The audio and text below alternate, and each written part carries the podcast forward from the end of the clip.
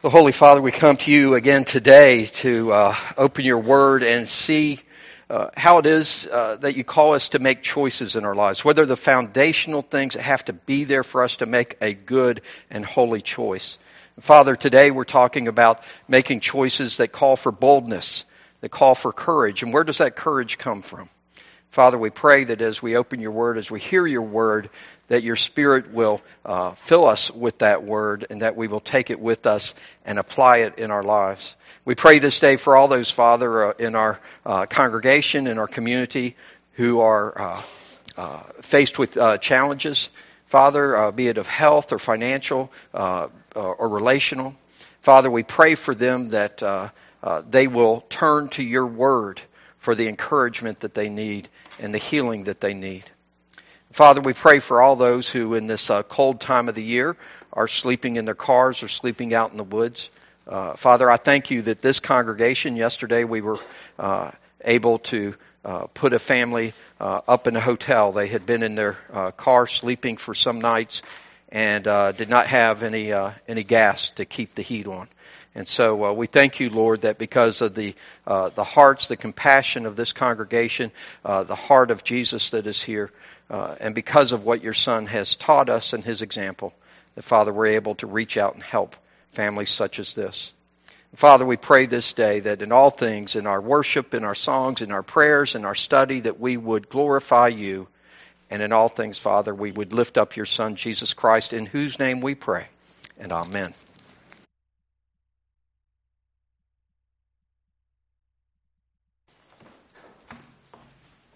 Good morning.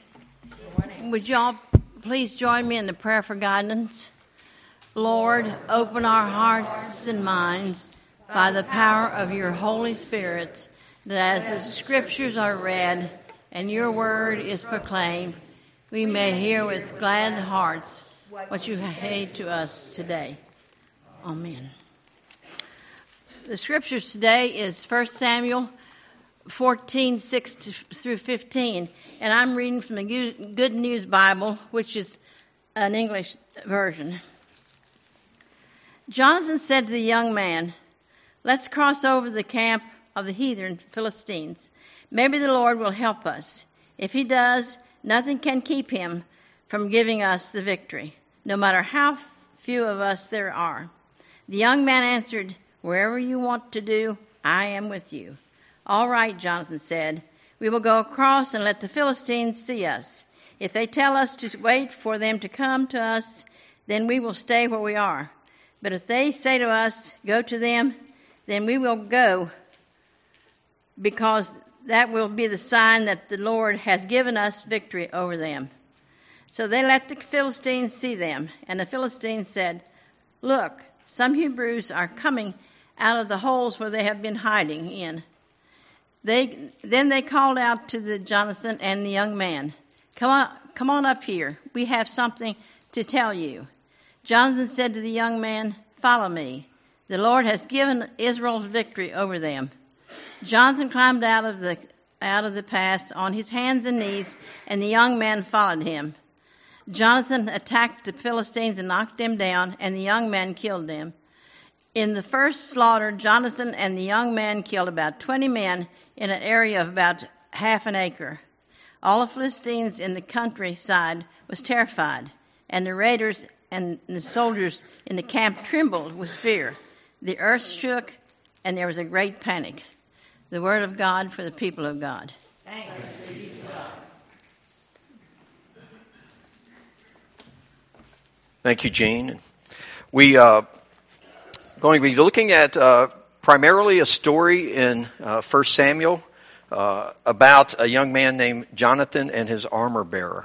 We're talking about uh, choices uh, this month, and, and, next month we'll be still looking at choices. And uh, as we uh, think about in life the way we make choices, sometimes when we're doing a series like this, it impacts my life because I spend a lot more time thinking about whatever the topic is and thinking about how I make my choices. And for instance, I, I know yesterday, uh, you know, I was here here at the church and I saw I had a message, and so I called the family that I've mentioned earlier uh, back. You know, my first thing that, that Satan puts into my head is, man, you got a long laundry list of things you still got to get done, and you're leaving for Richmond, and you don't really have time to deal with this right now. I was thinking about all the things I had to do. I was thinking about the basketball game I wanted to watch, which was horrible. God, God punished me for that thought. Old Dominion was up with, by 18 with a minute 39. 99 seconds left in the game. 18 up. They lost by one.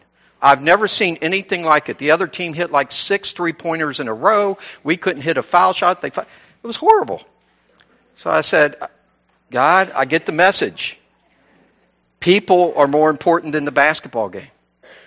I realize how easy, uh, you know, a lot of times I'm able to defeat those thoughts, but my first impulse somehow comes out of my sinful nature and it says, you don't need to help these folks. And then we start to make excuses around the folks themselves. Why are they homeless? Why are they in need? Why do they you know, we start, they're probably just, uh, just lazy. They're probably, all this stuff enters, I fight a battle. There's a spiritual battle inside. How do I make these choices? And then I'm doing this series on choices, and I'm sitting there feeling guilty uh, before I call the person back that has even been thinking about this. How can I get up and preach Sunday morning if I don't make a good choice here? So, and you know, the whole thing probably took 15 minutes out of my day. You know, it's how easy I can take 15 minutes to sit and read a book, or to look at the news, or to watch a basketball game. So how do we make choices? What is the foundation of every choice? Uh, one of the things I thought today, as we talk about holy boldness, if we look in the Bible or, or we do stories of people who did incredible things, there's a, a story of a priest who, who uh, uh, there was a family and they were going to be executed in a Nazi imprisonment camp. That's a true story. You know, his, his name's out there, witnesses to this, and he offered uh, to exchange himself for the family. Uh, he went to the camp. He exchanged himself for the family, and they were spared. He had no children, no family, he said. And he said he was very calm the whole time about, about giving himself over for them. I mean, that is something that probably no one in this room is ever going to have to face a choice like that. A faith choice like that. But there are a lot of choices in our lives where it still takes holy boldness. They may seem ins- insignificant, but, and they may make an eternal difference in someone's life because we had the courage that day to say no to Satan and to say yes to God. To say no to the temptation to just let other people lead their lives. I don't have to come in. I don't have to help. Somebody else can help them. And so uh, that's where I want, want us to be today, even though uh, our examples may be uh, may seem heroic and we may say well i'm not a, a, heroic person. My daily life is boring. I don't have all this stuff going on. But believe it or not all of us no matter how boring your life is you can live your life with holy boldness and you can do great things for the lord. And other people may not see them. Other people may not think they're great. But for you it's a great great achievement to do it. Going on on a mission trip is a, is a big decision for a lot of people. I remember the first time I went, it was four days to Haiti, and I swore that I could not give up four days out of my business. My business would go under if I wasn't there those four days. It was the same on the walk to Emmaus, three days. Uh, and and uh, some of you may not know what that is, but it's a, it's a spiritual retreat. Nope, can't afford to do that. But when I went on the walk to Emmaus, when I went on the mission trip, it changed my life forever. And so uh, I ask you to think about that today as we talk about these choices and the foundations uh, for our life. And the, the number one foundation we've said is our choices should be based on faith. And in our story today, uh, I'm going to talk about Saul, the father of Jonathan. You see up there, Jonathan and the armor bearer is who we're focused on. But Saul was the father. He was king. He was king of Israel for about 41 years. Uh, he sometimes was a good king, but he had a fatal weakness. He was a fearful man. Fears could overtake him to where his faith grew weak. And there are a number of times where he exhibits that fear and his choices are based upon fear and not faith. And this is one of those examples. Uh, God has has uh, given Saul's army great triumph. Uh, he's got 3,000 men, and 2,000 are with him at this particular place called uh, Michmash. This is in uh, the 13th chapter of 1 Samuel. And uh, uh, and then a thousand more were with his son Jonathan. The army was divided between the two generals, Saul and Jonathan. But the rest of the men had gone on back to their homes. And Jonathan attacked the Philistine outpost at Geba, and the Philippines, uh, Philippines, Philistines heard about it. Then Saul had the trumpet blown throughout the land and said, Let the Hebrews hear. So all Israel heard the news that they had defeated the Philistines. Saul has attacked the Philistine outpost, and now Israel has become obnoxious to the Philistines. The Philistines are mad and angry. So the Philistines assemble to fight Israel, and they come up with 3,000 chariots, 6,000 charioteers, and soldiers as numerous as the sand of the seashore. That's a lot of soldiers. At least, now I doubt they were as numerous as the sands of the seashore, but what the scripture, what the writer is telling us here, to Saul, they were as numerous as the sands of the seashore. He inflated this thing. You know, uh, maybe uh, uh, if you're a basketball coach or, or, or, volleyball coach, we got a couple sitting right here today. Maybe your team comes up and, and, and they look over and they see this team and physically they seem to just tower over you. Physically they seem to be superior to you. And you've got to convince your guys that this, this, do not let this get inflated in your head. Do not be intimidated by this. You can, you can, uh, stay with these folks. You can, you can beat them. And then when you lose to them, well then, no. Uh, you know, sometimes you beat them. Sometimes you beat them. But Saul had this whole thing where he, he would get this, uh, uh, fear would begin to take in, and he forgot the promises of God, which Samuel had given to him, that he was going to be triumphant, that he would win these battles, and suddenly he's scared to death. And in fact, it says here, uh, when the Israelites saw what their situation was, and their army was hard pressed, it says that uh, that they hid in caves and thickets among the rocks and in pits and cisterns. The army went out and they started hiding. And even some of the Hebrews, some of the soldiers crossed the Jordan to the land of Gad and Gilead. In other words, they went over into the Philistine territory because they didn't want to be with the, with the Hebrew army when it was defeated. So they, they became traitors. They went over to the enemy. So Saul remained at Gilgal and the troops with him were quaking with fear.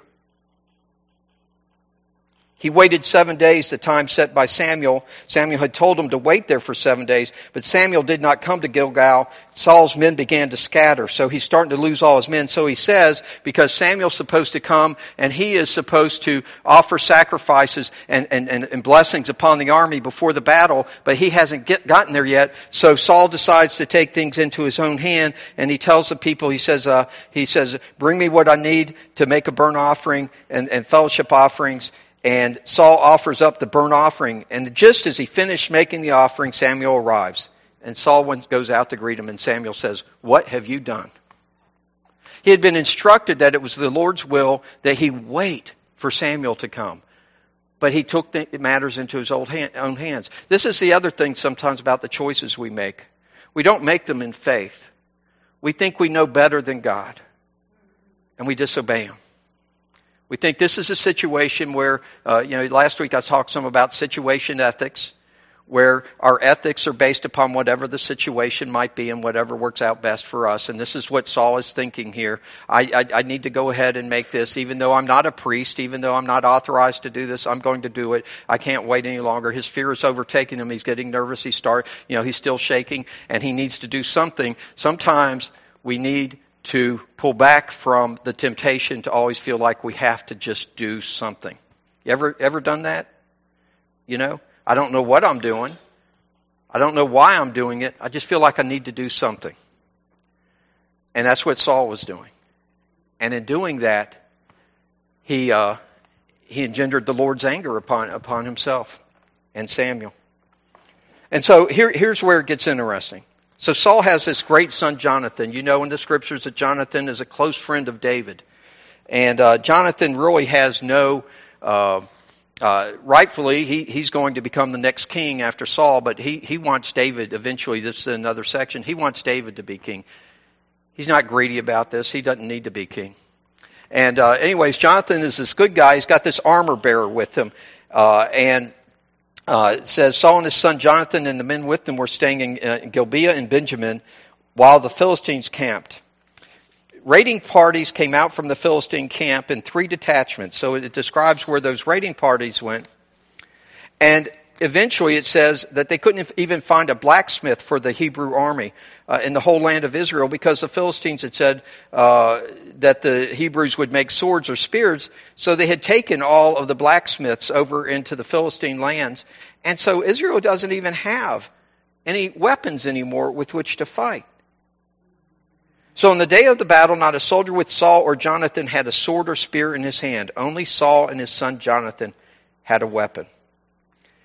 Now a detachment of Philistines had gone out to the pass at Michmash. One day, Jonathan, son of Saul, said to his young armor bearer, Come, let's go over to the Philistine outpost on the other side.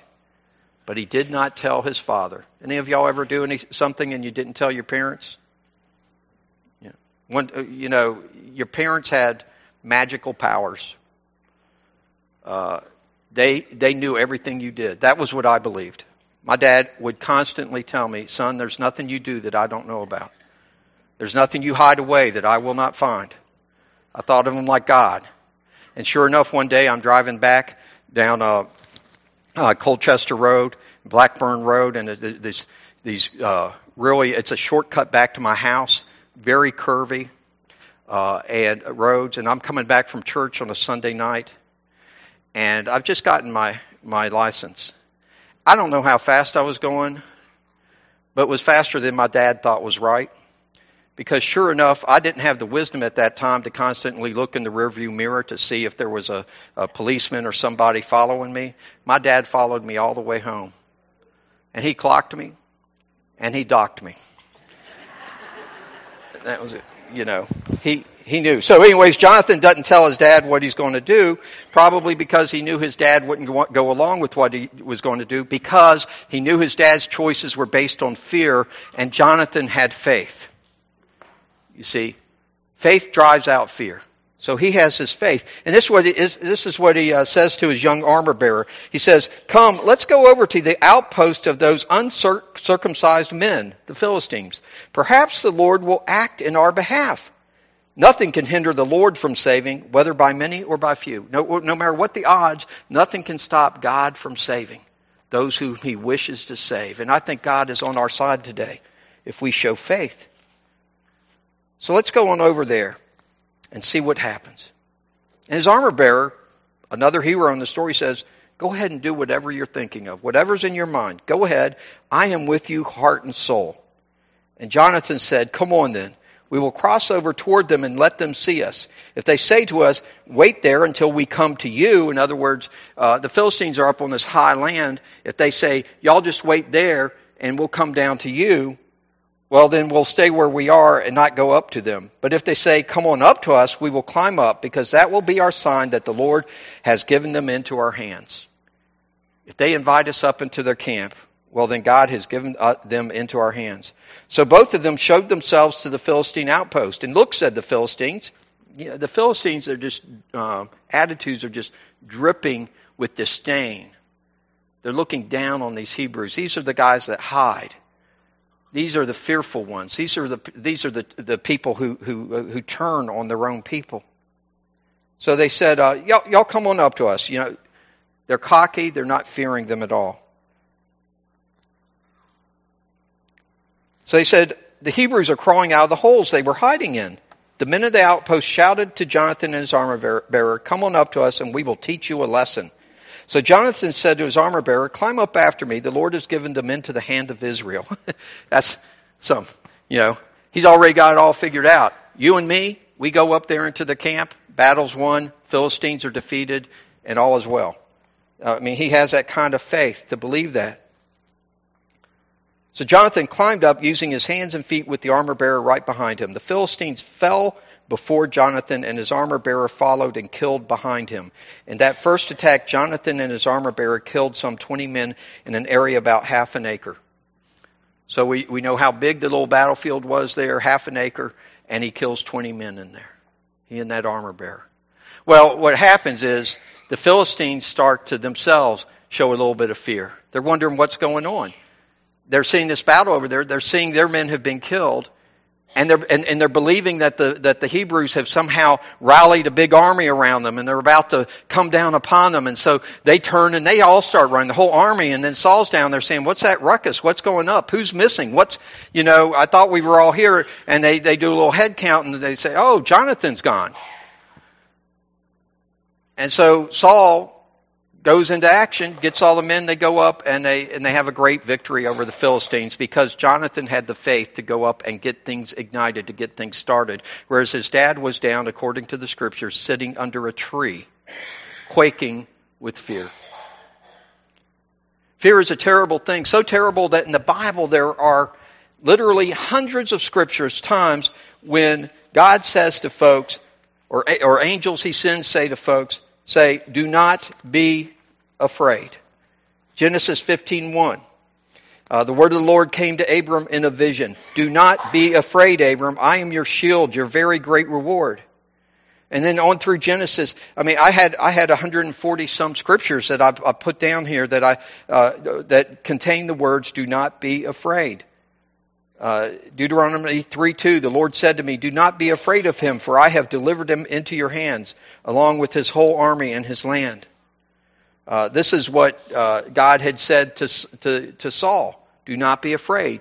They are delivered into your hand. And yet Saul's faith failed him because his fear overtook him. And then you know in the Psalms, uh, the 23rd Psalm, I will fear no evil, for thou art with me. Thy rod and thy staff, they comfort me. The Lord is my light and my salvation. Whom shall I fear? Of whom shall I be afraid? Proverbs 3:25 Have no fear of sudden disaster or of the ruin that overtakes the wicked. Isaiah 12:2 Surely God is my salvation I will trust and not be afraid. And then we go of course into the birth story of Jesus. Do not be afraid Mary. And then do not be afraid Joseph. Over and over in the scriptures, Jesus walks on the water. The disciples are scared to death. And Jesus says, What? Do not be afraid. It's me. And then what is the great and first gift of the Holy Spirit upon uh, the disciples? They are, they are up in a room in Jerusalem on the day of Pentecost, gathered up there, afraid of what's coming, what's going to happen. Jesus has been crucified. They know he has risen. He has appeared to them, but still they're unsure about what the future is bringing. All they know is that they were supposed to go into Jerusalem and they were supposed to wait. So they're up praying in this room.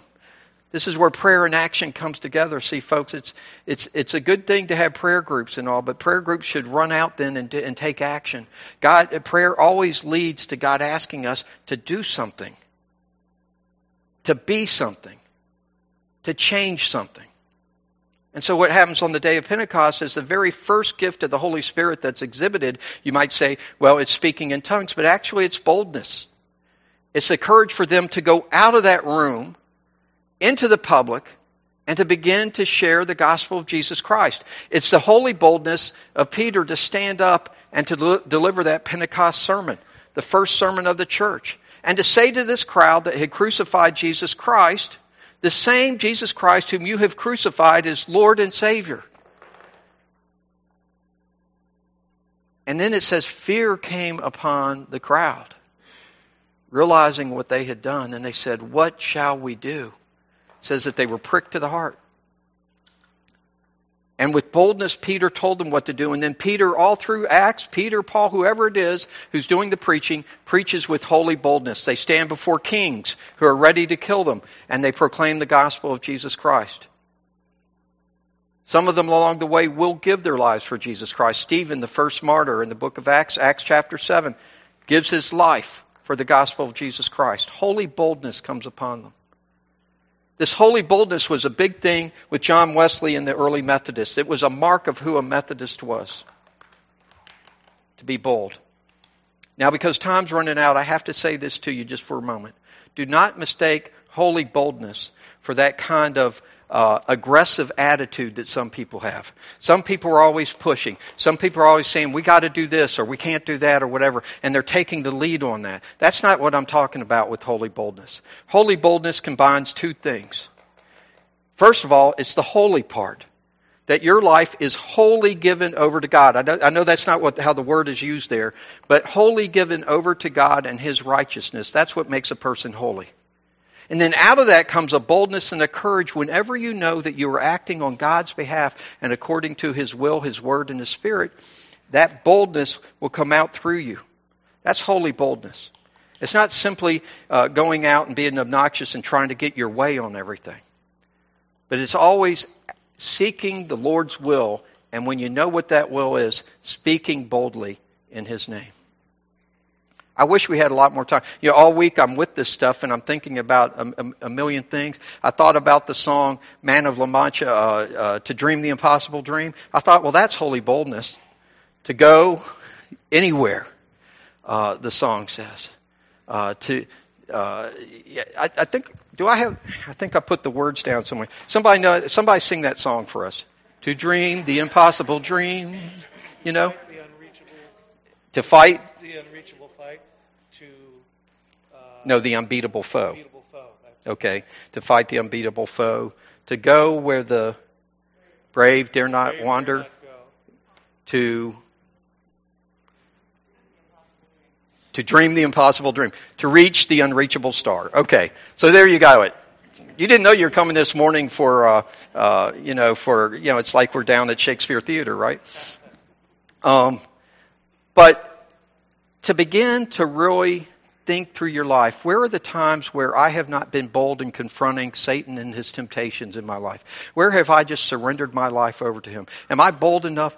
Do I love God enough to say, God, I surrender to you and I will be bold and courageous in proclaiming your word and your will? Will I do that, Lord? That's what we have to ask. And I don't care. I don't care uh, how simple your life is. I don't care uh, how old you are. There is a place for holy boldness in your life to stand up for Jesus Christ, whether it's to Satan or to that person down the street who needs to hear boldly proclaimed that Jesus Christ is Lord. Let us pray. Holy Father, we thank you this day for your holy word that shows us so many examples of the boldness of spirit that comes when we know that you are with us. Father, we pray that in the choices that lie ahead that we will be bold in proclaiming what is right. Father, we, we pray that we will also, Father, in everything, exhibit the love of Jesus Christ. Because sometimes the boldest and most courageous thing that we can do is love folks who oppose us. Love folks who despitefully use us. Love folks who, Father, uh, have no goodwill for us. But we can stand and we can love with courage because your Spirit strengthens us. Father, we pray this day that every choice we make will be made with faith and not fear, and with the boldness to go forth in the name of Jesus Christ, that his kingdom might be established. In his holy name we pray, and amen. As we go forth, may we, with the Apostle Paul, be able to say, I have fought the good fight, finished the race, and kept the faith. At last, the champion's wreath that is awarded for righteousness is waiting for me. The Lord, who is the righteous judge, is going to give it to me on that day. May we all go forward with that kind of faith in our Lord Jesus Christ. Go in his peace, and amen.